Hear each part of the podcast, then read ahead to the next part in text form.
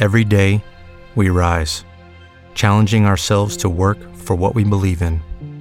At U.S. Border Patrol, protecting our borders is more than a job, it's a calling. Agents answer the call, working together to keep our country and communities safe. If you are ready for a new mission, join U.S. Border Patrol and go beyond. Learn more at cbp.gov/careers. It is Ryan here, and I have a question for you. What do you do when you win? Like, are you a fist pumper? A woohooer, a hand clapper, a high fiver. I kind of like the high five, but if you want to hone in on those winning moves, check out Chumba Casino. At ChumbaCasino.com, choose from hundreds of social casino style games for your chance to redeem serious cash prizes. There are new game releases weekly, plus free daily bonuses. So don't wait. Start having the most fun ever at ChumbaCasino.com. No purchase necessary. VGW Group. Void were prohibited by law. See terms and conditions. 18 plus. Agora na Band News FM, o É da Coisa, com Reinaldo Azevedo, Bob Furuia e Larissa Alves. Oferecimento BTG Pactual. Dê um BTG na sua vida e potencialize a sua trajetória.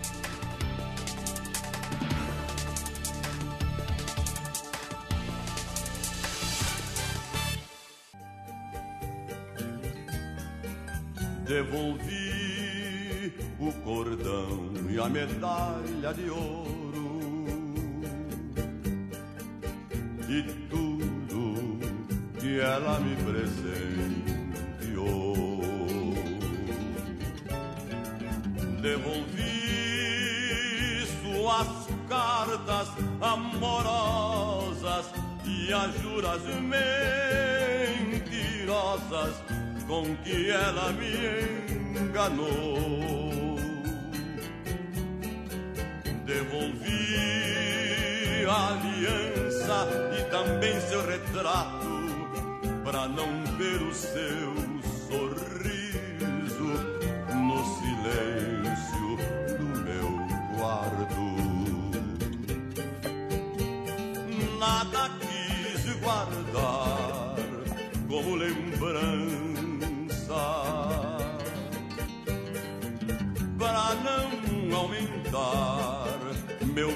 padecer.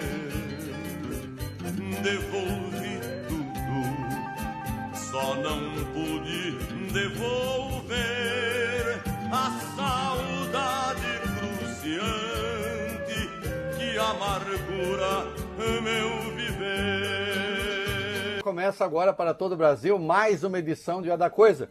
E se a coisa parece confusa, atrapalhada, vem para cá que a gente desatrapalha. Milhões de pessoas acompanham o programa pelo Daio, mas você pode fazê-lo também pelas redes sociais, sempre Rádio Band News FM ou no aplicativo Band Play, como a gente costuma dizer nos últimos tempos aqui. Larissa Alves, boa noite, boa noite, Bob Forrua, por noite. enquanto. Boa noite. Por enquanto. É, por enquanto, por enquanto. Rapaz. A gente abre aí com Devolvi, esse glorioso Nelson Gonçalves. Uma sugestão do Oliver. É, Não, não é Oliver nada, Reinaldo Azevedo, burro, isso aqui é outra coisa. Uma. Cadê aqui? Peraí, que eu tenho aqui, eu tenho o nome aqui de quem sugeriu a música, que é um ouvinte nosso, o querido é, Bob Furruia, lá de Brasília.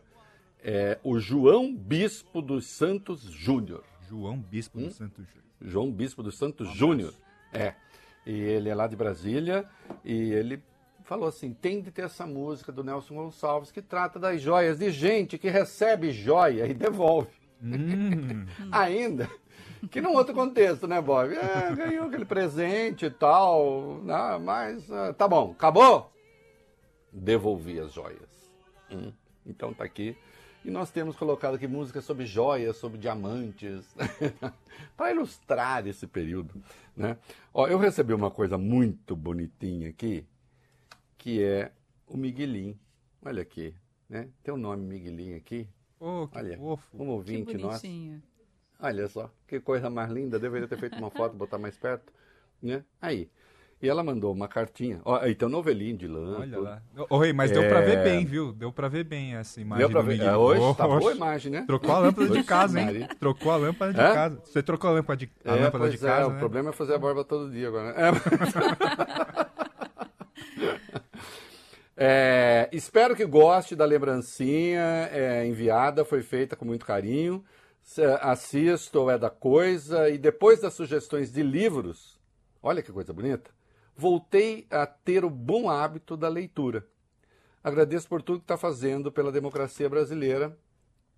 A Marcela Ciana, Marcela Ciana Silva, é isso. Marcela Ciana Silva, olha aqui, o Miguelinho, ó, e perfumadinho ainda, viu? Cheiroso demais da conta, né? E vem com o nomezinho dele aqui, né? Ele poderia ser bem fofo como esse gatinho, mas ele é meio mau caráter. como todo gato, né? Ah, É, teu- mau caráter. Tem opiniões Hã? fortes, tem opiniões fortes. Um gatinho. É, são, são pessoas, são, são seres com opiniões fortes. Só isso. É, E também mandar um abraço para o Roberto Jefferson. Hum? Mas não aquele. O Roberto Jefferson da Paraíba. Ontem fui jantar com a minha família. Ele estava acompanhado do Matheus e... e me reconheceram até sem boné, Bob Furuia. Veja você. né? É, e aí falaram, nossa, você tem cabelo. Não, mentira, não falaram. Mas também não sou careca. De qualquer modo. Vieram falar que gostam muito, que aprendem com o programa, que pá. E assim, é, é o nosso objetivo. É para isso que estamos aqui. Né? Olha aqui, a gente tem vivido já há bastante tempo é, um processo de degradação né, institucional. Não é de hoje. Não é de hoje. Essa fase mais aguda, curiosamente, começou. Bom, primeiro a gente teve aquele negócio lá de 2013, né? Que foi aquela revolta que não se sabia muito bem porquê. Inicialmente era transporte, depois era qualquer coisa, depois era o fim do mundo, depois sabe-se lá, né? É, não aconteceu só aqui um pouco isso, esse, essa malese, como diriam os franceses, né? esse mal-estar. De algum modo ele é, se espalhou um pouco nas democracias, a descrença na, na representação né? e nos instrumentos de que dispõe o Estado democrático para resolver conflitos. E eles são realmente, eles, eles precisam ser questionados. Né? Para quem estava acompanhando a rádio por São Paulo, há pouco, né, nossos colegas falaram do caos que está instalado na cidade. Sim. Né? É, me parece que há inclusive uma morte. Né? É, acho que foi pessoa, só confirmam para mim, mas parece que teria sido encontrado no rio Tietê ou boiando no Tietê, enfim, há uma pessoa É isso. morta. É isso mesmo. É, e está o caos na cidade. E se você falar assim, bom, mas choveu tanto assim, eu posso lhes garantir, Bob Furuia, a todos, que não choveu 680 milímetros, a chuva não foi de 680 milímetros como em Bertioga, ou de 620 milímetros como ocorreu é, é, em São Sebastião. Porque talvez uma coisa como aquela, num período de 12 horas, e a cidade ficaria absolutamente o caos já está bastante caótica a coisa. Então nós temos sim é, problemas. Né? Esse Estado, temos dito e temos lutado por isso, ele tem de ser mais eficiente é, na resposta às angústias das pessoas. Né? Temos coisas para fazer. Eu já disse aqui, tem uma reforma que é urgentíssima no Brasil e infelizmente ela não está colocada como prioridade. É a reforma urbana que precisa ser feita a regularização de imóveis, porque regularizando você pode, o, o sujeito, inclusive, o, o, pouco que ele tem, ele vai investindo na, na qualidade da moradia, retirar as pessoas das áreas de risco, enfim. E nós caminhamos, muitas vezes, em sentido contrário a isso. Por exemplo, veja, o Jair Bolsonaro destruiu o Minha Casa Minha Vida, que foi, é, está sendo reconstruído agora, tem verba neste ano, não tinha, né? ele tinha deixado 34 milhões, né? O correspondente a dois colares daquele que ele recebeu. Né? É isso que ele tinha deixado para o Minha Casa Minha Vida. Então a gente tem um monte de coisa. Agora, nós temos de resolver essas coisas todas na democracia. Fora da democracia não tem resposta. Fora da democracia, a resposta é ditadura. E na ditadura, é, os problemas se extremam, não se resolvem.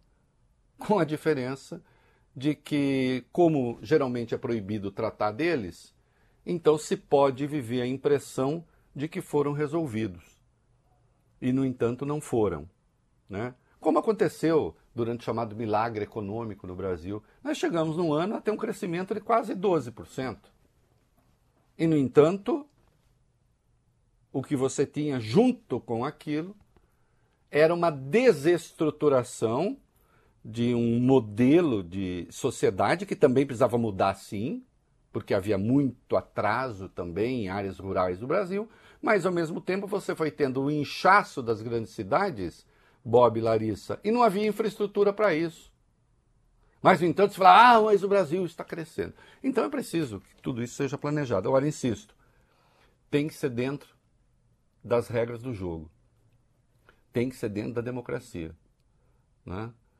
E, infelizmente, nós vamos ver daqui a pouco, né, porque há tentativas de é, consertar essas coisas, o que nós temos visto, o que nós temos tido, são é, organizações e, e, e manifestações que contestam a própria ordem democrática.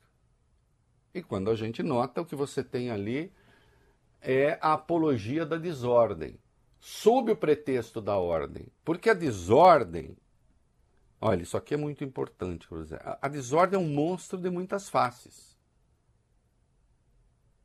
E uma das faces deste monstro da desordem, Larissa, sabe o que é? Hum. A ordem. Hein, Reinaldo? O que, que é? Agora tomou gosto pelos paradoxos?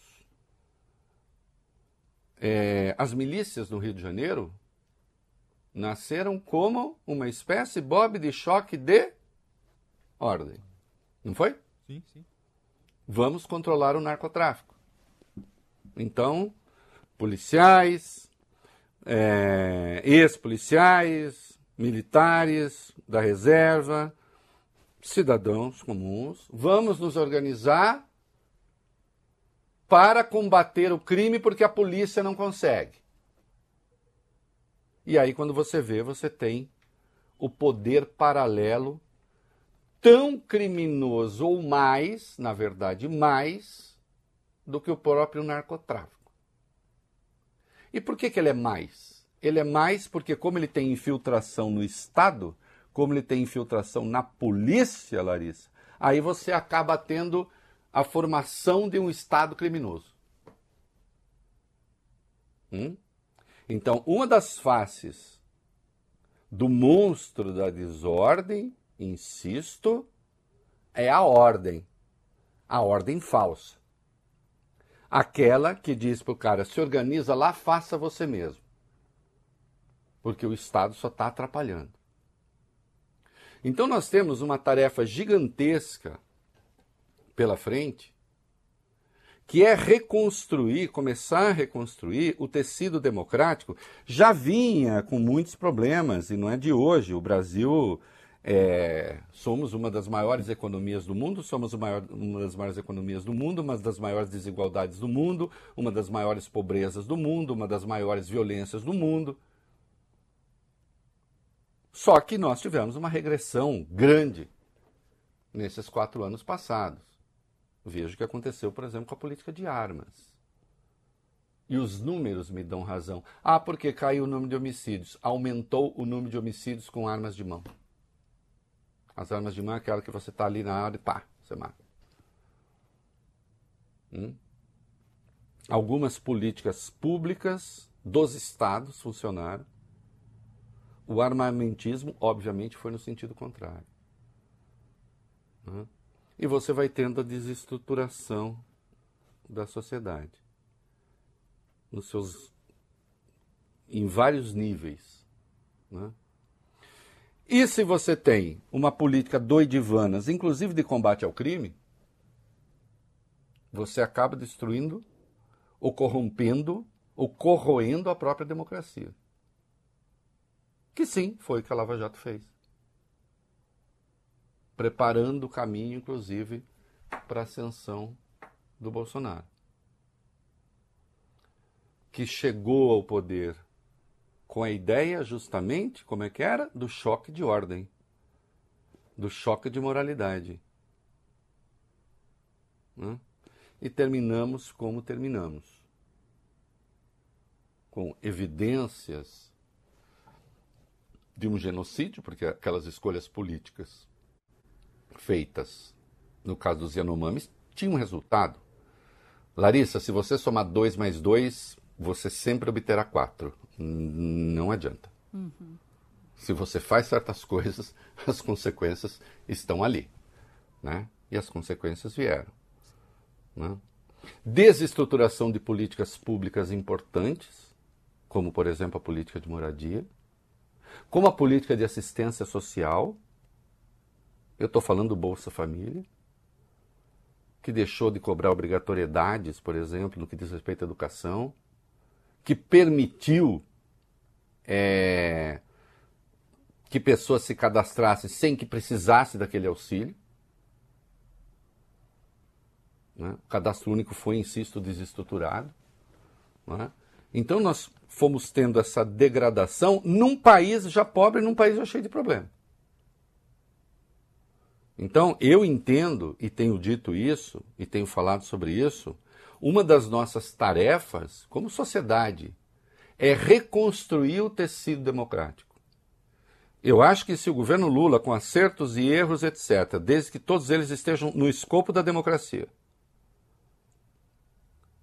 se nesses quatro anos conseguir a reconstituição desse tecido, ou pelo menos dar passos importantes nesse sentido, nós teremos avançado bastante. Né? Nesse sentido, se quiserem, já está no ar o segundo episódio de Reconversa, que é o podcast que eu participo, né? desta vez entrevistando o ministro dos Direitos Humanos, Silvio Almeida, batendo um papo com ele. Acho que está muito bacana. Né? E se quiserem, vejam lá. Né? E vamos ter que continuar a falar. Em matéria de desestruturação, digamos, de políticas públicas, de políticas de Estado, do sentido de honorabilidade do homem público, né? Vamos ter que continuar a falar daquelas joias que o Nelson Gonçalves devolveu, mesmo na relação amorosa. Mas que eu não devolvi, agora não sei o que eu vou fazer e tal. Né? Vamos ter que tratar, sim, desse assunto. E é importante. Ah, e, só, e agora vou fazer uma piada. É. Meu bom internauta, né? meu bom ouvinte, se você assistiu tudo em todo lugar ao mesmo tempo e detestou, não fique com vergonha de dizer. Tá? Porque isso acontece com boas pessoas. Eu, por exemplo. Acho um dos filmes mais detestáveis dos últimos anos. Né? É, eu, eu tenho dois amigos brilhantes que gostaram do filme. Dá uma irritação. Porque... Porque eu ainda quero que eles me exponham direito. Deram pinceladas ali. É, eu não sei, acho que eu sou mais burro do que eles. Bob, é o, mas é uma coisa pavorosa. Pavorosa. É, é inacreditável. Ganhou aquele monte de prêmio, aquele Sete. negócio de multiverso, de não sei o que. que isso tá aí. Oh, meu Deus! Às vezes eu falo assim, não saber contar uma história, você, ah, já que eu não sei contar uma história mesmo, então vamos lá, vamos botar, vamos contar 500. Eu não sei. Então, você que viu, não gostou, não fique com vergonha. Pode falar, tá? O tio tá falando aqui, tá liberando, tá? E é claro, a gente vai ser criticado, vão falar que a gente é idiota, que a gente não sabe ver filme, que é falta de cultura cinematográfica. Tal- Talvez seja um pouco de verdade também. Agora, que é ruim, é ruim. É ruim. Bom, o que é bom, Rei, foi The Last of Us, né? Foi o último, ontem eu assisti. Você falou que tava vendo aqui, eu terminei de ver ontem. É, então, É, não, aí, isso né? também não É, a vai- gente vai tendo discordâncias ao longo da vida. Eu fiquei quietinha aqui, mas eu gostei A do única filme, coisa que eu então tenho no Last of. Us é o seguinte: eu também morro de medo de fungo. Pra mim, fungo é uma coisa pavorosa. Então, assim, embora a gente coma alguns fungos, como vocês sabem, é, mas não. Hum, é, Bob. hum,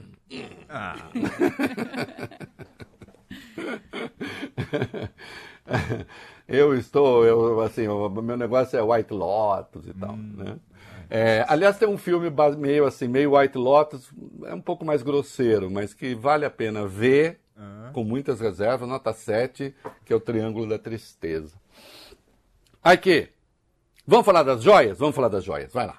Vamos lá então. Defesa do ex-presidente Bolsonaro disse à Polícia Federal que vai entregar as joias ao Tribunal de Contas da União, né? As joias masculinas, né? Dadas pela Arábia Saudita. Os advogados querem que as peças fiquem sob a guarda do TCU até que o destino final seja definido, né? Vale lembrar que o ministro Augusto Nardes da Corte, né, aliado do, do ex-presidente Bolsonaro, como você disse aqui na semana passada, o Augusto Nardes definiu na semana passada que Bolsonaro não poderia utilizar os itens, mas que ele não precisaria também devolver, não. Como você explicou aqui, Rei, é, transformou Bolsonaro numa espécie de fiel depositário, né? Essa decisão deve cair na próxima quarta-feira, quando o caso será analisado pelos outros ministros do TCU. Lembrando que eles analisam um pedido feito pelo subprocurador-geral, o Lucas Rocha Furtado, que defendeu a devolução imediata das joias. Aliás, é, é, e olha, não é numa espécie, não, ele converteu mesmo em fiel depositário. Que é um absurdo. Que é, inicialmente alguém falou assim: olha, você viu Nardes? Tá tentando. Porque o Nardes é aquele que mandou uma mensagem golpista pro Bob Furui. Ó, oh, tamo aí, tamo. che- Quem não sabe o que eu tô falando, vê o programa de sexta-feira. Eu, eu me fingi de Augusto Nardes mandando uma mensagem golpista. Exato. Vocês lembram que ele mandou uma. Né, dizendo, ó, os meninos estão me dizendo aqui, é certo, hein? É certo, tá liquidado esse negócio aí. Depois se afastou. Deveria ter caído fora, né, meu filho? Aí o negócio caiu com ele, aí ele falou assim: não pode usar, não pode vender. Bom, mas só faltava. Só faltava. Mas, não, Bo- Bolsonaro, eu estou aqui com as abotoaduras. Primeiro que usar abotoadura não é assim. É preciso ter certa autoridade externa. assim, qualquer um vai botando abotoadura. Não. Quer questão de dinheiro? Não, porque se fosse de dinheiro, o Bolsonaro poderia. Não, é, Bob Furuia, é legal, é outra coisa. É, tô aqui com a caneta que eu ganhei aqui, com esse mais ba, mais ba, que eu não sei o que que é. Né? Ou então vender. Só faltava.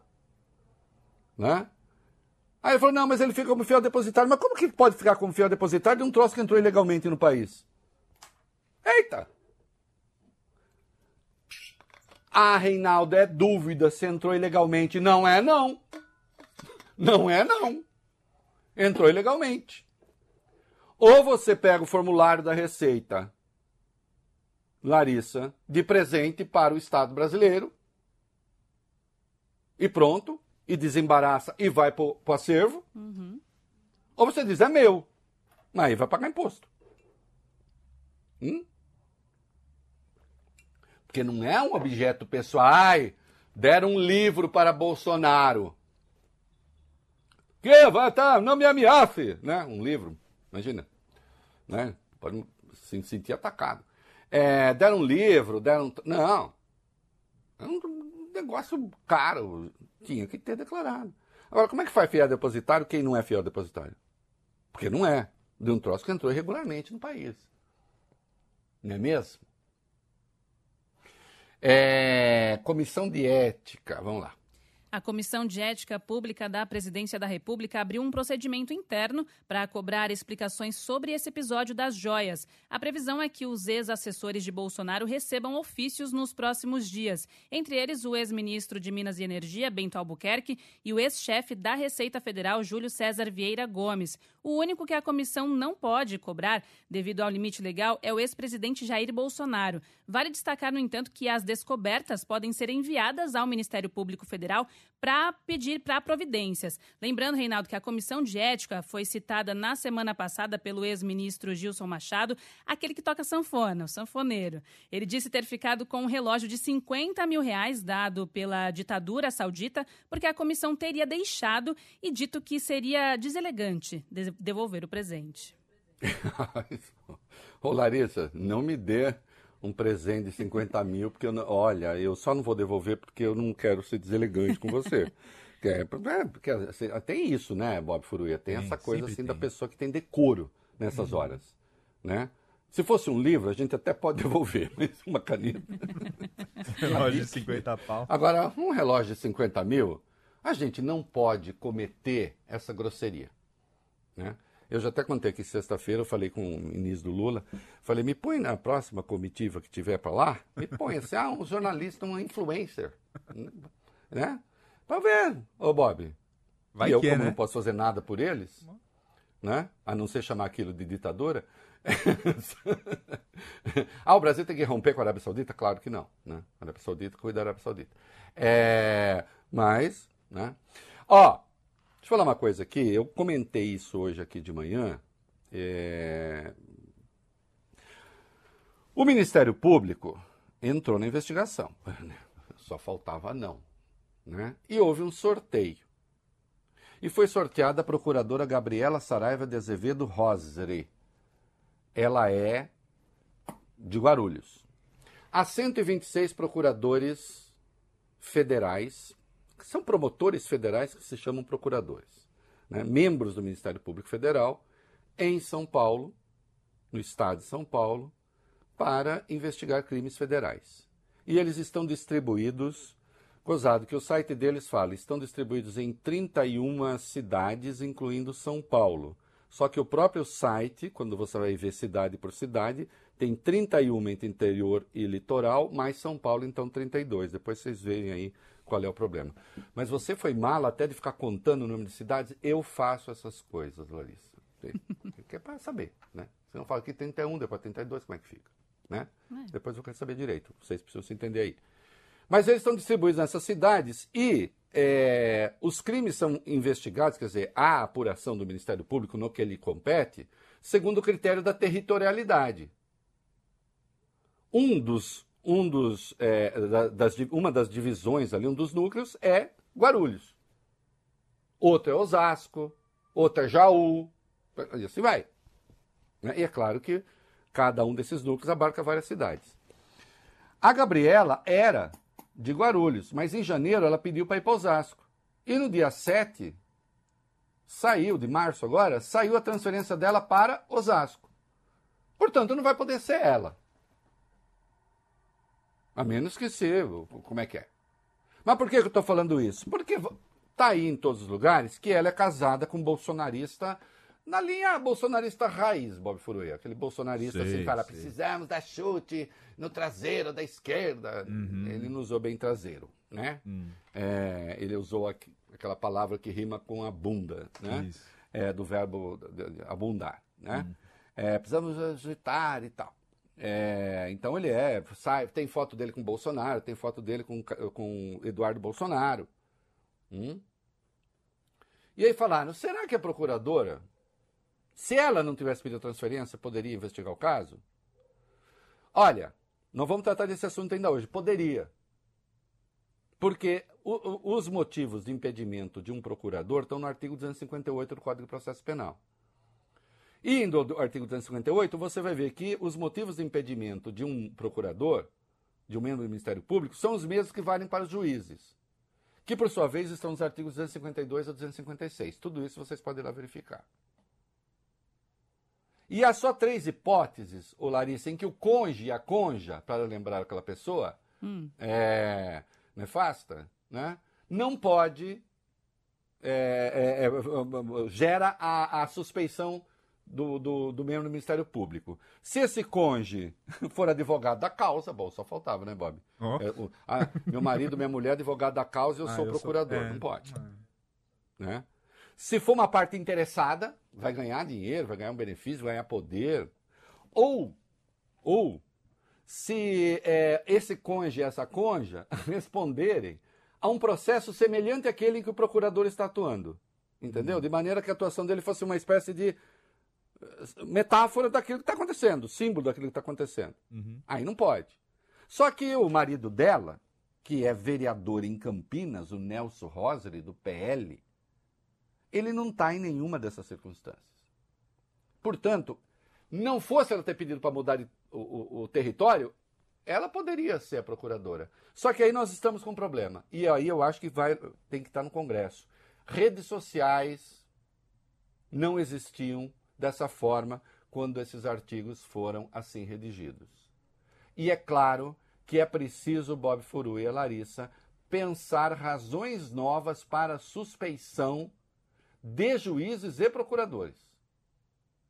Atuação em rede social. Tentar marcar posição em rede social. Em casos relacionados àquilo que está sendo apurado ou a pessoas investigadas, é claro, Bob Furuia, que isso tem que gerar suspeição. E o juiz ou o procurador tem que se dar por impedido. E isso não está lá no código. E, portanto, esse código precisa mudar. Tá claro?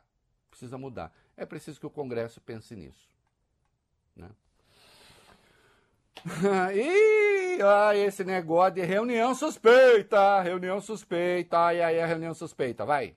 É, a gente vem falando aqui nos últimos dias, né, das tentativas, foram oito, do governo Bolsonaro de pegar as joias, né? Pelo visto, nove, né? o então chefe da Receita, é, o Júlio César Vieira Gomes, ele teria tentado até dar uma carteirada nos funcionários do aeroporto de Guarulhos. A gente mostrou isso aqui. E hoje o jornal Folha de São Paulo trouxe uma nova informação, uma suspeita sobre o uso político do órgão da Receita pelo, pela antiga gestão. Né? De acordo com o jornal, o então chefe de inteligência da Receita, ele foi até o Palácio do Planalto, Reinaldo, um dia antes de dar início a uma devassa ilegal em dados sigilosos de desafetos de Jair Bolsonaro. Isso foi em 2019. É, ó, no dia 9 de julho daquele ano, o Ricardo Pereira Feitosa, que é o, o chefe de inteligência, era, né? Chefe de inteligência da Receita, ele foi até o local, até o palácio, para uma reunião. Só que esse encontro não estava na agenda oficial de nenhuma autoridade, não, do palácio. E aí, um dia depois, 10 de julho, Feitosa copiou em PDF dados fiscais sigilosos do então Procurador-Geral de Justiça do Rio, o Eduardo Gussen, né, que era o coordenador das investigações da Rachadinha, pegou dados também do ex-ministro Gustavo Bebiano e do empresário Paulo Marinho, os dois que eram próximos né, da família Bolsonaro, mas que acabaram se afastando, romperam com a família. Ao todo, segundo a Folha, foram nove visitas desse chefe da inteligência da Receita ao Palácio do Planalto. Em três delas, o destino foi o gabinete do GSI, do ex-ministro Augusto Heleno, procurado pelo jornal. O general disse apenas que não se lembra dessas reuniões.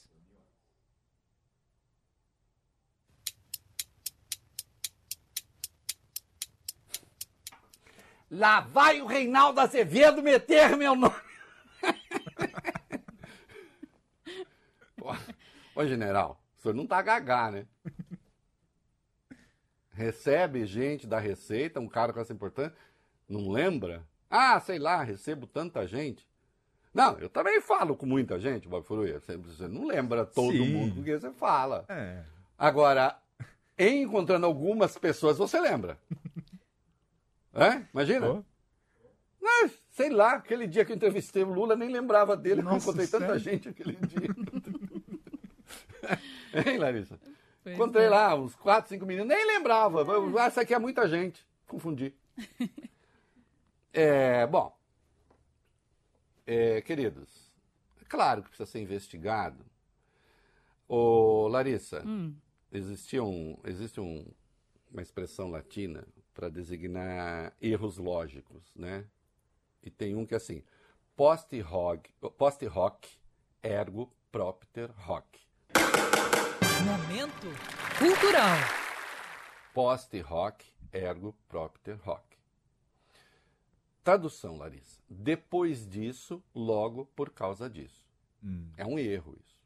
Porque tem coisa que vem depois, mas não vem por causa. Né? O exemplo clássico que se dá de um erro assim, Larissa, hum. o dia amanhece sempre depois que o galo canta. Pode ter um galo tarado que vai ficar cantando, sei lá, no horário errado, mas em regra, o galo canta, né? Uhum. E o dia amanhece. Canta e ainda eu que sou um menino do interior, o Bob Furuia, primeiro, antes de cantar, ele faz assim. Bate a asa? Batendo a asa. Ah. E para meninos do interior que tem uh, insônia, é um inferno, porque você ouve aquele, aquela asa batendo, você fala, vai, ele vai cantar. Aí ele canta. Ele canta ali. Aí o outro canta lá, o outro canta lá adiante, o outro canta lá. E aí vai! E aí vai. Aliás, tem um poema lindo do João Cabral de Melo Neto, que é sobre o cantar dos galos tecendo amanhã, Hum. né? Porque assim, a, a imagem que ele cria é um galo canta aqui, o outro canta lá, Larissa, é como se fosse um fio. E o outro canta lá é outro fio, e o outro canta lá é outro fio, e amanhã se tece. né? É lindo o poema. Um galo sozinho não faz uma manhã, ele precisará de um outro galo, de um, e assim vai. É um poema maravilhoso. Mas vamos voltar. Né? Vamos voltar. O fato de o Bolsonaro. O fato de a, a vida dessas pessoas terem sido escarafunchada, Bob Furuia, depois do Bolsonaro se encontrar com o cara da Receita, não quer dizer que seja necessariamente por causa, né? Não. Agora, nesse caso, esse caso não é como amanhã, Larissa, que nasceria mesmo que você matasse todos os galos. Aqui nós estamos com uma questão de natureza política. O que, que esse cara foi fazer lá? Tantas vezes. E na sequência você tem essas pessoas tendo seus dados escarafunchados. Hein? Olha só como eu gosto desse programa, né? Para falar de uma coisa ruim como esse Bolsonaro, a gente falou de João Cabral de Melo Neto, a gente falou sobre lógica. Né? É assim que é, tem que aprender. Né? É isso que a minha querida Marcela Ciana Silva falou que a gente faz aqui. E ó, as joias que me davam não tinham nenhum valor. Se o mais caro me negavas, que era todo seu amor. With Lucky Land slots, you can get lucky just about anywhere. Dearly beloved, we are gathered here today to. Has anyone seen the bride and groom? Sorry, sorry, we're here. We were getting lucky in the limo and we lost track of time. No, Lucky Land Casino, with cash prizes that add up quicker than a guest registry. In that case, I pronounce you lucky. Play for free at LuckyLandSlots.com. Daily bonuses are waiting. No purchase necessary. Void where prohibited by law. 18 plus. Terms and conditions apply. See website for details. With the Lucky Land Slots, you can get lucky just about anywhere. This is your captain speaking. Uh, we've got clear runway and the weather's fine, but we're just going to circle up here a while and uh, get lucky. No, no, nothing like that. It's just these cash prizes add up quick. So I suggest you sit back, keep your tray table upright, and start getting lucky. Play for free at LuckyLandSlots.com. Are you feeling lucky? No purchase necessary. Void where prohibited by law. 18 plus terms and conditions apply. See website for details. Lembro-te ainda, lembro-te agora que não é só casa e comida que prende por toda a vida o coração de uma mulher. Ó! Michele vai para os Estados Unidos. E aí, o que, que rola? Vai. O colunista Lauro Jardim, do jornal Globo, afirma que a ex-primeira-dama Michele Bolsonaro deve viajar para os Estados Unidos entre hoje e amanhã.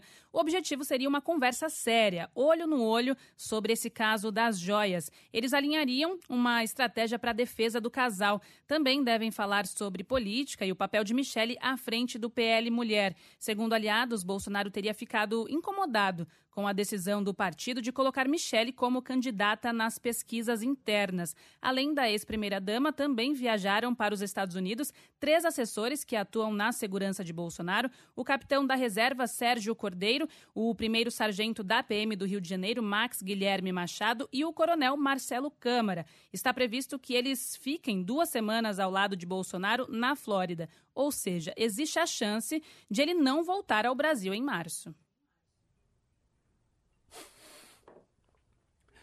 É. Pelo visto, né? Ou então vai se gastar mais dinheiro à toa, porque se estava para voltar, eu não sei que tipo de combinação Michele está indo lá fazer, eu não vou entrar na, na, na individualidade do casal. Agora, tudo isso aqui a gente vê, sem dúvida nenhuma, tudo isso custa dinheiro público. Não é mesmo? Essa pantomima é esse o líder conservador, o líder da direita, o líder. Não é? Mas, enfim, que Bolsonaro siga sendo Bolsonaro. Presta atenção aqui. A defesa do ex-presidente Jair Bolsonaro informou que vai entregar ao Tribunal de Contas da União o segundo pacote de joias que a comitiva do governo trouxe regularmente ao Brasil em outubro e que foi entregue em mãos de Bolsonaro tal. É, a decisão foi comunicada pela Defesa da Polícia Federal nesta segunda pelo advogado paulista Paulo Amador Cunha Bueno, que assumiu a defesa de Bolsonaro no caso das joias. Ô Bob, Hum. você vê que a defesa do Bolsonaro concorda com aquilo que eu falei na sexta-feira e discorda do Nardes, né? Ô Nardes, sentiu? Sente um. É muito constrangedor isso. Não é não? O ministro do TCU, não, pode ficar aí, fica guardando a joia. Aí vai a defesa do Bolsonaro, Bob, fala, melhor não, melhor entregar. Né? Até porque a PE, o, o, o, o, o, o TCU iria realmente mandar entregar, discordando do voto de Mauro Nardes. Né? Cana para Bolsonaro? Será? Aí lá. É, investigadores da Polícia Federal estariam considerando pedir a prisão do ex-presidente se ele não voltar para o Brasil até o mês de abril, informação publicada no fim de semana pelo UOL. A avaliação é de que se o ex-presidente permanecer nos Estados Unidos, ficaria configurada a chamada evasão do distrito da culpa, né, que está prevista no artigo 312 do Código de Processo Penal. Lembrando que Bolsonaro está na Flórida desde 30 de dezembro, alvo de uma apuração do Supremo Tribunal Federal por suspeita de envolvimento nos atos golpistas de 8 de janeiro, e a situação dele piorou bastante por causa desse episódio das joias. É, lembrando que, porque como há muitos advogados, juristas, juízes que nos acompanham, né, é, não existe essa expressão, né, evasão do distrito da culpa no artigo 312 do Código de Processo Penal. É, o que está lá no 312 do Código de Processo Penal são as razões para a prisão preventiva, né? que é ameaça à ordem econômica, ameaça à ordem pública, é, quando se, há, prejuízo da instrução criminal, né, o sujeito fica ameaçando testemunha, escondendo prova, não sei o quê, ou quando há o risco de não cumprimento da lei penal. Fuga. E uma das características do não, o risco de não cumprimento da lei penal é haver evasão do distrito da culpa, quer dizer, você se manda. né? E aí, então, caberia, segundo essa análise, a eventual decretação de prisão preventiva. Né? Ah, vejam, isso é. Vamos, vamos botar a bola no chão. Né? Por mais que eu acho que o lugar do Bolsonaro é a cadeia com sentença transitada em julgado, e acho que há razões para isso, né? muitas, empenca, né? dos crimes comuns que cometeu, ainda você não tem, ainda você não tem um avanço da investigação que permitiria né, é, a prisão preventiva, porque ela teria de ter uma dessas, de resto ela teria de incidir numa dessas quatro situações, né? Mas há muitas medidas cautelares, que são medidas diversas da prisão, né? É, que podem ser aplicadas no, do artigo 319 do Código de Processo Penal, que vocês podem ver também. Quer dizer, a prisão é absolutamente necessária. Agora, avançando a investigação, ele se tornando oficialmente o investigado tal, e é, sendo impossível falar com ele e ficando claro que é, não se vai cumprir a lei penal, que é o quarto motivo previsto para prisão preventiva, então aí caberia. Mas se está longe disso ainda. Vamos falar um pouco de vergonha alheia? Vamos falar um pouco de vergonha alheia, vai. O deputado Deltan Dallagnol, do Podemos do Paraná, saiu em defesa do ex-presidente Jair Bolsonaro e discordou de antigos colegas da Lava Jato nessa história das joias. O ex-procurador escreveu um artigo num jornal de Curitiba dizendo que Lula e Dilma teriam feito a mesma coisa que Bolsonaro e que toda a repercussão de agora seria, nas palavras de Deltan, gritaria seletiva da esquerda e punitivismo seletivo. Vale lembrar que em 2011, o hoje deputado quis prender Lula em flagrante por peculato por um crucifixo que se provou pertencer mesmo ao petista, ou seja, não teve crime nenhum. Agora, no caso de Bolsonaro, Dallagnol fala em esperar as investigações. Olha, isso é uma das coisas mais asquerosas. Vocês, eu já falei 500 mil vezes e falo desde 2014. Gloriosamente perdi empregos por isso. Eu digo gloriosamente porque eu estou bem, graças a Deus. Né? Aliás, vejam lá também o podcast do tio, né? É, e falei o que tinha de ser falado, que é o que vai acontecer sempre. Essa história foi uma das mais pusilânimes havidas na Lava Jato. Eles fizeram dia 4 de março a tal da Operação Aleteia, é, que quer dizer verdade, Aleteia, quer dizer verdade. Foi um negócio gigantesco, Bob Furuia, 200 policiais federais, 30 auditores da Receita, cumprimento de 33 mandados de busca e apreensão, helicópteros sobrevoando o Instituto Lula, a casa do Lula, foram na casa dos filhos de Lula, fizeram um remeleixo e a ideia era encontrar um crucifixo que, segundo consta, segundo a cabeça deles, era um crucifixo de madeira que teria sido esculpido pelo Aleijadinho e que o Lula teria roubado e levado para casa. Eu ouvi isso de boca de gente que se quer responsável. Cinco anos antes já tinha uma matéria da época demonstrando que era tudo mentira. É que tinha uma montagem, fizeram uma montagem na internet, botaram o Itamar com o crucifixo atrás, eu mandei a foto aí. Uhum. Tá aí a foto? Manda, tá botaram o Itamar com o crucifixo atrás, é uma foto falsa, é uma montagem, e depois uma foto do Lula com esse mesmo crucifixo. Ocorre que esse crucifixo nunca foi do Aleijadinho, e esse crucifixo era um presente que o Lula tinha ganhado, um crucifixo de madeira de um amigo dele. E que ele levou. E depois levou embora. Era dele. Ele levou. E depois levou embora o crucifixo dele. Sem nenhum valor comercial não é? é? E aí, a excitação deles, vocês encontram a matéria no Intercept Brasil. Peguem lá da Vaza Jato. A excitação de Dallagnol e da sua turma, Bob Furui, para prisão preventiva de Lula era um negócio.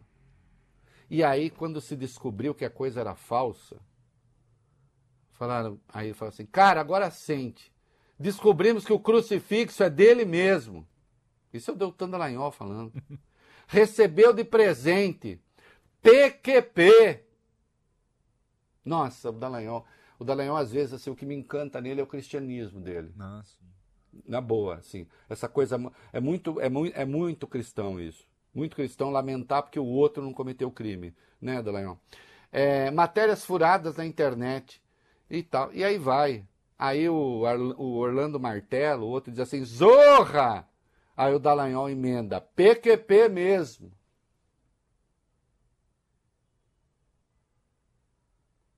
A essa moralidade estivemos submetidos. Aliás, leia a matéria do Intercept, que a gente vê ali, inclusive, combinação da operação da Procuradoria com Sérgio Moro. Hum? E o Moro? o Moro decidiu falar agora sobre a eventual indicação do Cristiano Zanin é, para o STF. O que foi que ele falou? Vai lá.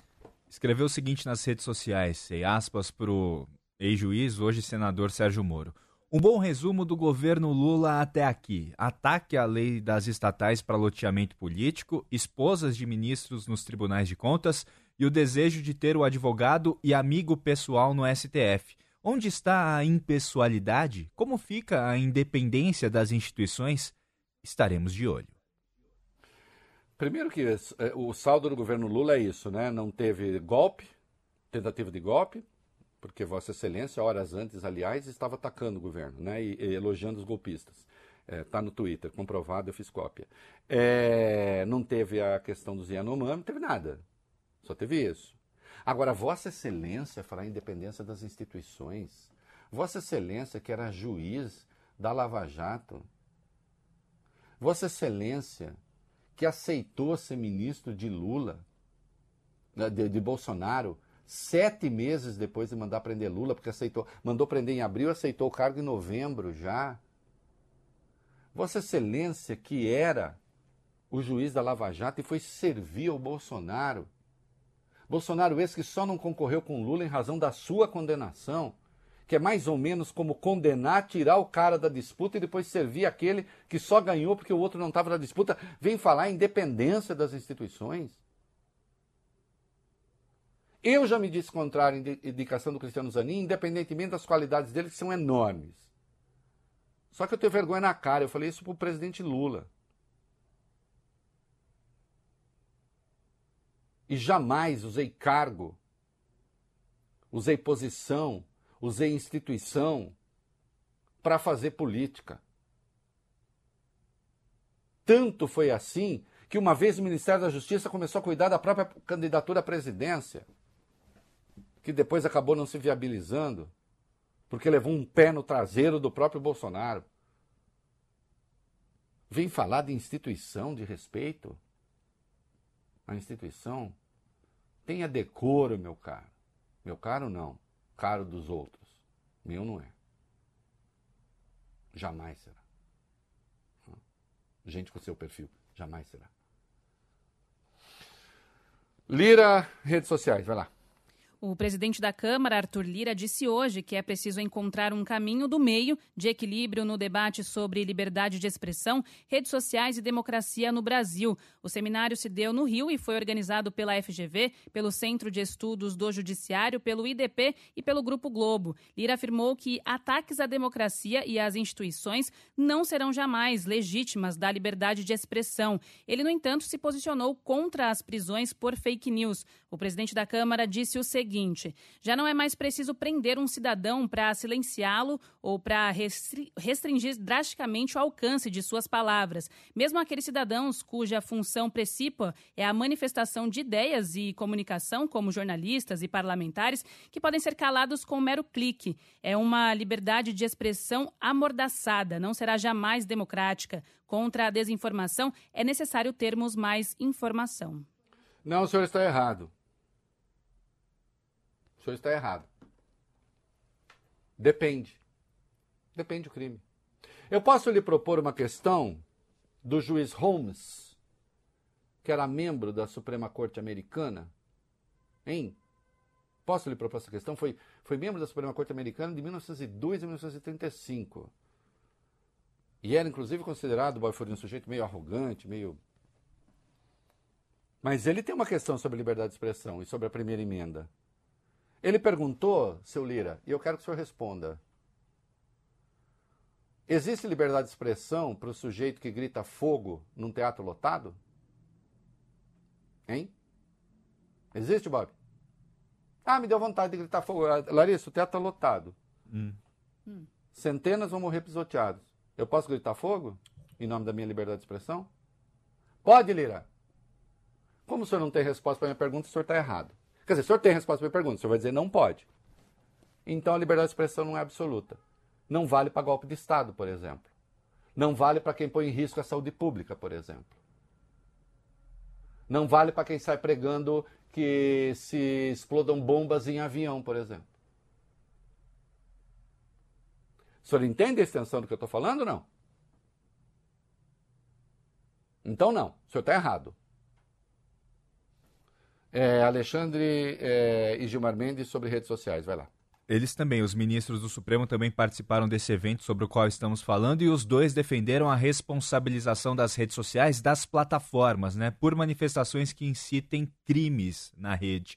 Para o decano Gilmar Mendes, o tema regulação das redes sociais ganhou um fôlego renovado no Brasil depois dos atos golpistas de 8 de janeiro. Já para o ministro Alexandre de Moraes, as plataformas devem ser tratadas como empresas de comunicação e não apenas de tecnologia em questões relacionadas à liberdade de expressão. Nas palavras do ministro Alexandre Aspas, da mesma forma que no mundo real há responsabilidade, no mundo virtual deve haver também.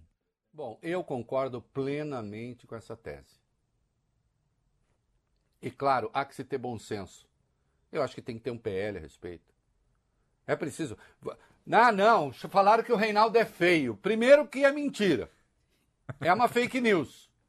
É. Bob Furuia. Sim, sim. Reinaldo é claro. feio, não é gostoso. É tudo fake news.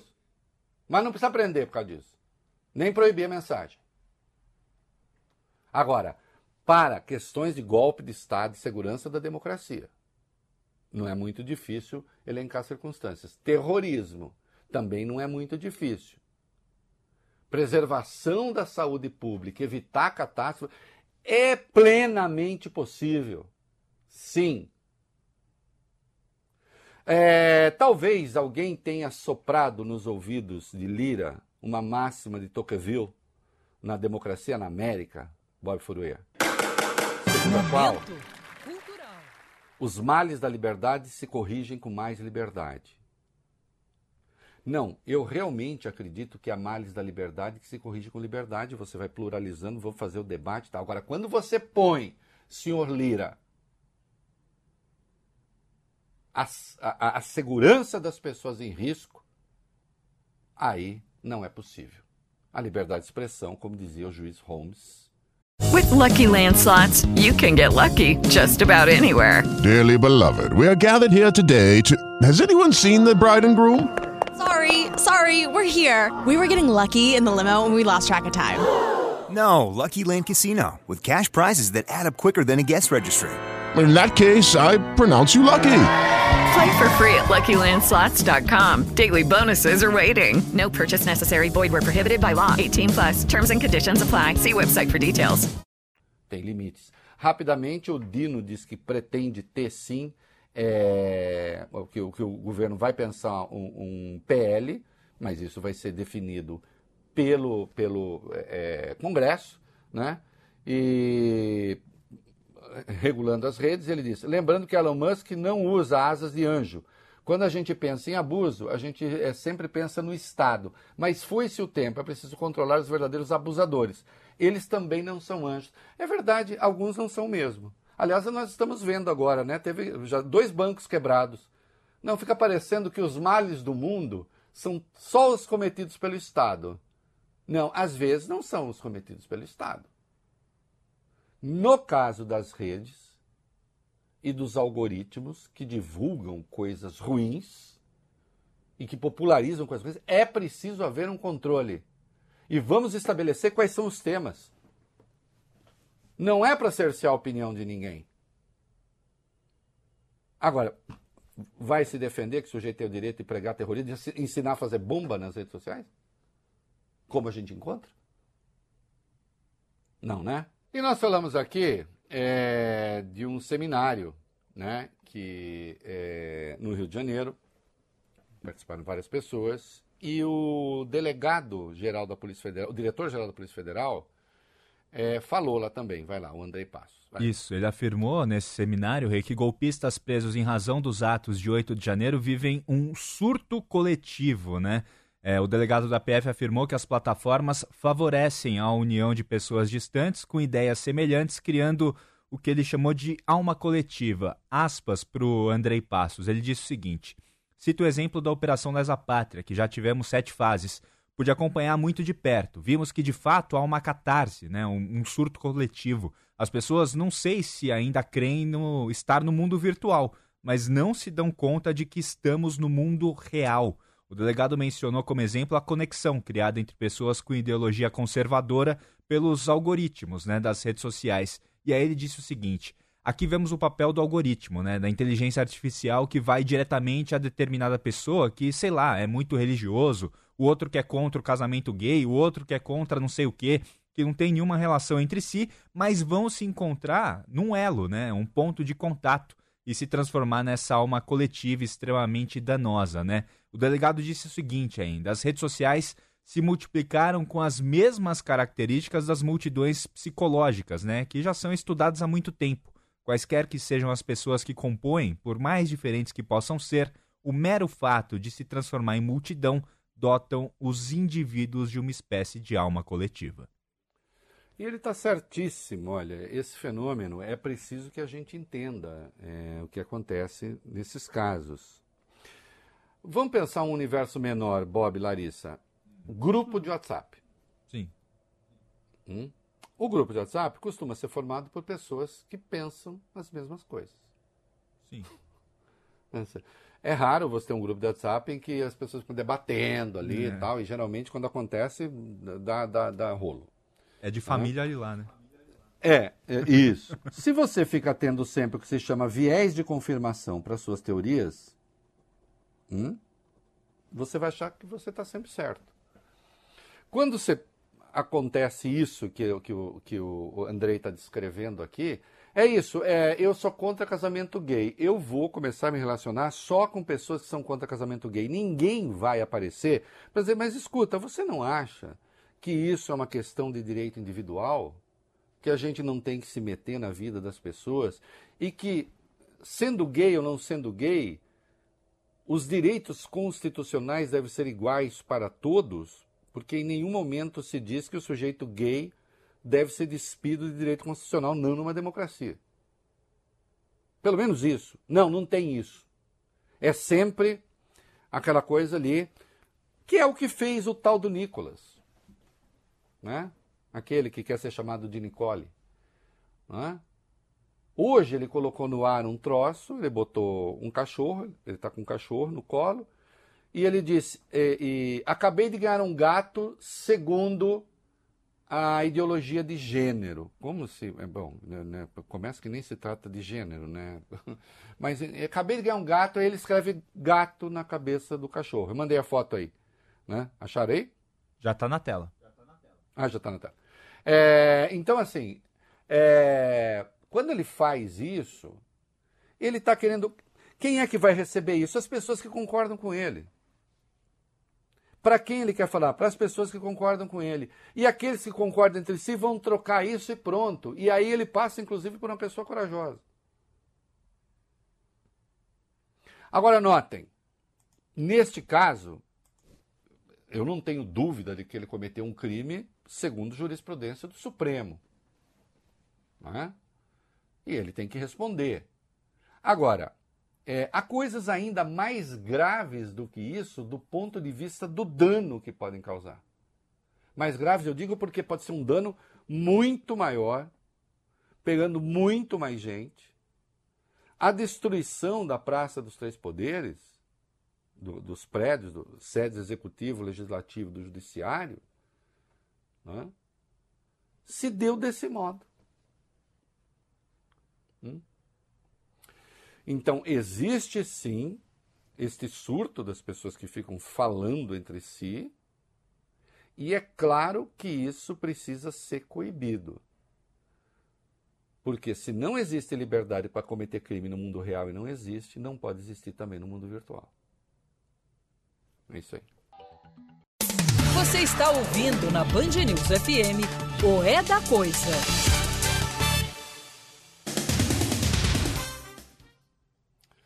Muito bem, criançada, estamos de volta. É, vamos falar um pouquinho de redução da taxa de juros? Vamos, eba, vai. O ministro da Fazenda, Fernando Haddad, voltou a defender hoje um corte na taxa de juros aqui do Brasil. Segundo ele, nós temos as condições para tal. Temos, nas palavras de Haddad, uma gordura que o resto do mundo não tem. A declaração foi dada em um evento promovido pelos jornais do Globo e Valor Econômico sobre a reforma tributária e os desafios econômicos do Brasil. Lembrando que a Selic está hoje em 13,75% ao ano. A próxima reunião do Comitê de Política Monetária do Banco Central está marcada para os dias 21 e 22 de março. A gente separou um trechinho sobre o que disse o ministro sobre os juros. Eu diria pouco espaço para aumento da taxa de juros no mundo e uma diria que tem uma gordura no Brasil que permite a nós, tomando as providências que estão sendo tomadas e que vêm sendo reconhecidas pelo Banco Central nas atas que ele divulga, eu penso que nós temos aí um espaço é, que o, o mundo não tem. Se a gente harmonizar a política fiscal e monetária, nós conseguimos ancorar e, e, e navegar em, em mares revo, internacionais revoltos, porque a nossa condição, na minha opinião, permite isso. Vamos ver o tamanho do, do, do estrago fora, mas eu penso que nós estamos preparados para qualquer cenário. É, eu acho que sim também. Né? Ele está se referindo, evidentemente, nós vamos falar, quebra dos dois bancos nos Estados Unidos. Olha, é, nem haveria como não ter, com a devida vênia, né, é, Bob Furuia. Eu, às vezes, não gosto de filmes que quase todo mundo gosta, ou pelo menos não diz que gosta. é, é, Evidentemente, um país que tem juros reais de é, 8 pontos, né, de 8%, se não tiver espaço para reduzir juros, quem vai ter? Sendo que não há nenhum miserável fundamento que justifique essa elevação, essa elevação, é, esse nível de juros. Né? Porque poderíamos, pelo menos, estar tá assim, ah, consumo bombando, tá um negócio espetacular. Não, não tá, é mentira. Então, é claro, tem espaço para cair juros. O ministro falou também da reforma tributária. É isso, Rei. Haddad, ministro da Fazenda, disse esperar que a reforma tributária seja aprovada até outubro, outubro no Senado e entre junho e julho na Câmara. Né? Segundo Fernando Haddad, a reforma desenhada pelo governo será importante para a sustentabilidade fiscal do país e vai trazer um grande choque de eficiência para a economia brasileira. Ele explicou também que a mudança não vai impactar no consumo e que a reforma será neutra, né? Ninguém vai e que ninguém está cogitando não. A volta da CPMF, a gente separou mais um trechinho do que disse o ministro Fernando Haddad. Ela será neutra do ponto de vista da, da, do propósito dela de arrecadação. Nós não pretendemos aumentar imposto sobre consumo, porque no Brasil ele já é muito alto. Na verdade, nós deveríamos planejar para o médio e longo prazo uma mudança da composição da cesta de tributos que deveria recair mais sobre renda e menos sobre consumo, como é a tendência internacional. Não, não está, não está no nosso horizonte nem CPMF, nem Simples, não está.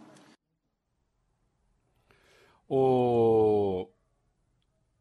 Só explicando, quando ele diz que a reforma será neutra, ele está querendo dizer que não vai haver aumento da carga tributária. É isso que ele quer dizer que será neutra. Né? Olhem, eu gostaria de ter o mesmo otimismo do ministro. Eu acho a reforma importante, mas eu gostaria de ter o mesmo otimismo do ministro quanto aos prazos. Não tenho muito, não. Né? É... Sabe por quê? Porque já vivi bastante. Tem uma frase que diz assim que o diabo é diabo porque é velho, Larissa, não porque é sábio, né? É, assim, como, o diabo já viveu bastante, então ele arma das suas, né? Pode não ser sábio, mas tem experiência, não é isso? Ah, obviamente não estou me comparando ao diabo, até porque eu sou de Deus, né? Aqui, né? Tô aqui com a minha santinha, né? Tá sempre aqui. É, mas, mais experiência, sim. O problema da reforma tributária é que todo mundo quer ganhar, né? Ou ninguém quer perder. E alguém perde. Então, assim, agora, tomara tomara que realmente o ministro esteja certo, que a gente consiga, né, como país, avançar nessa pauta. Porque ela está aí desde que eu era militante trotskista. É... Aliás, eu participei aí de um troço que eu depois eu conto para vocês. Eu vou, eu vou achar a foto aqui. Desde que eu era militante trotskista, eu participo desse negócio aí de debate de reforma tributária e a reforma tributária não acontece. Né? E os bancos americanos? Vai lá. Fernando Haddad também falou sobre essa crise dos bancos americanos, né? O Silicon Valley, que fechou na última sexta-feira, e ontem foi a vez do Signature Bank, né?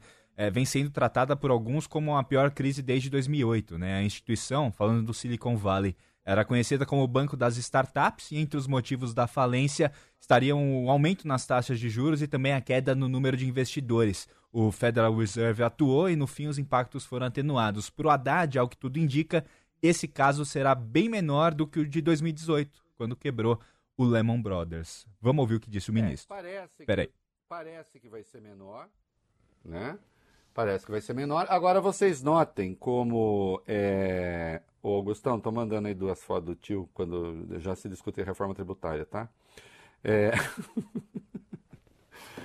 Parece que vai ser menor. Agora, notem como essa história do, do mercado perfeito, né, Bob Furuia? O mercado que se regula, hum. o mercado que tá, o mercado que não sei lá. Aí, quando você vê, dois bancos quebram, um deles muito importante, esse do Silicon Valley, é, ele é o 16 maior banco dos Estados Unidos. Né? E aí, acho curioso, porque vejam, é, o, o, Banco Central americano, o Fed, vinha numa trajetória de elevação da taxa de juro. E agora, em razão disso que aconteceu, já falaram: opa, talvez não seja bem o caso. Vocês repararam? Sabe o que eu quero chamar atenção aqui? Vocês repararam que o Fed, nessa hora, Larissa, Hum. o Fed não pensa em inflação, o Fed não pensa não sei o quê, o Fed pensa no desastre social que pode acontecer. Né? Será mesmo que o Fed só tem que pensar na moeda? Não, ele não pensa só na moeda, assim como o Banco Central Europeu não pensa só na moeda. Assim como o nosso Banco Central não pode pensar só na moeda. O que, que é? Vocês me censuraram? Não mostraram as minhas fotos? Tá aí, ó. Ou eu não estou tendo retorno aqui? Aí, ó. Tela Ah. dividida. Gozado. Eu... Ah, eu, eu, eu, eu, tô, meu retorno tá com problema aqui. Uma foto aí, essa foto que eu tô ba- barbudo, Barbudo. eu tinha eu tinha 18 anos, era militante trotskista, e a outra eu tinha uns 19, acho, e eu fui no encontro é, político é, no meio do mato. que a gente tinha que se esconder, né? Porque senão, é, Larissa, podia dar tudo errado. é, ué, né? É, o boletim. Mas eu era gato, tá? Inclusive, ainda recuperarei esse peso, Bob Furuia. Não sei o que eu vou fazer, mas Ficaremos de olho. vou recuperar. Boletim Focus, rapidinho, vai. O mercado financeiro voltou a piorar a estimativa para a inflação deste ano. Passou de 5,90% na semana passada para 5,96% agora. Para o ano que vem, a projeção é de que o IPCA fique em 4,02%. O boletim Focus do Banco Central também manteve as previsões relativas à Selic. De acordo com o relatório, a taxa básica de juros vai terminar este ano em 12,75% e 2024 e em 10% ao ano. Sobre o PIB, o mercado estima um crescimento de 0,89% neste ano e de 1,5% no ano que vem. É, aí, tá aí, esses números do Boletim Focus, aí já começa aquele negócio, então, deixa o jogo, vai. E, e se duvidar, parece algum tarado pedindo elevação da taxa, não é mesmo? Hum? É isso. Né? Aliás, meu amigo Jeffs, que é um gênio, me mandou uma mensagem aqui e acho que eu não- ele não me falou daquele filme lá. Não sei se ele gostou. Agora, se o Jeffs também gostou, aí pronto, minha vida vai. Vamos pro comercial. Você está ouvindo na Band News FM o É da Coisa. Oferecimento BTG Pactual. Dê um BTG na sua vida e potencialize a sua trajetória.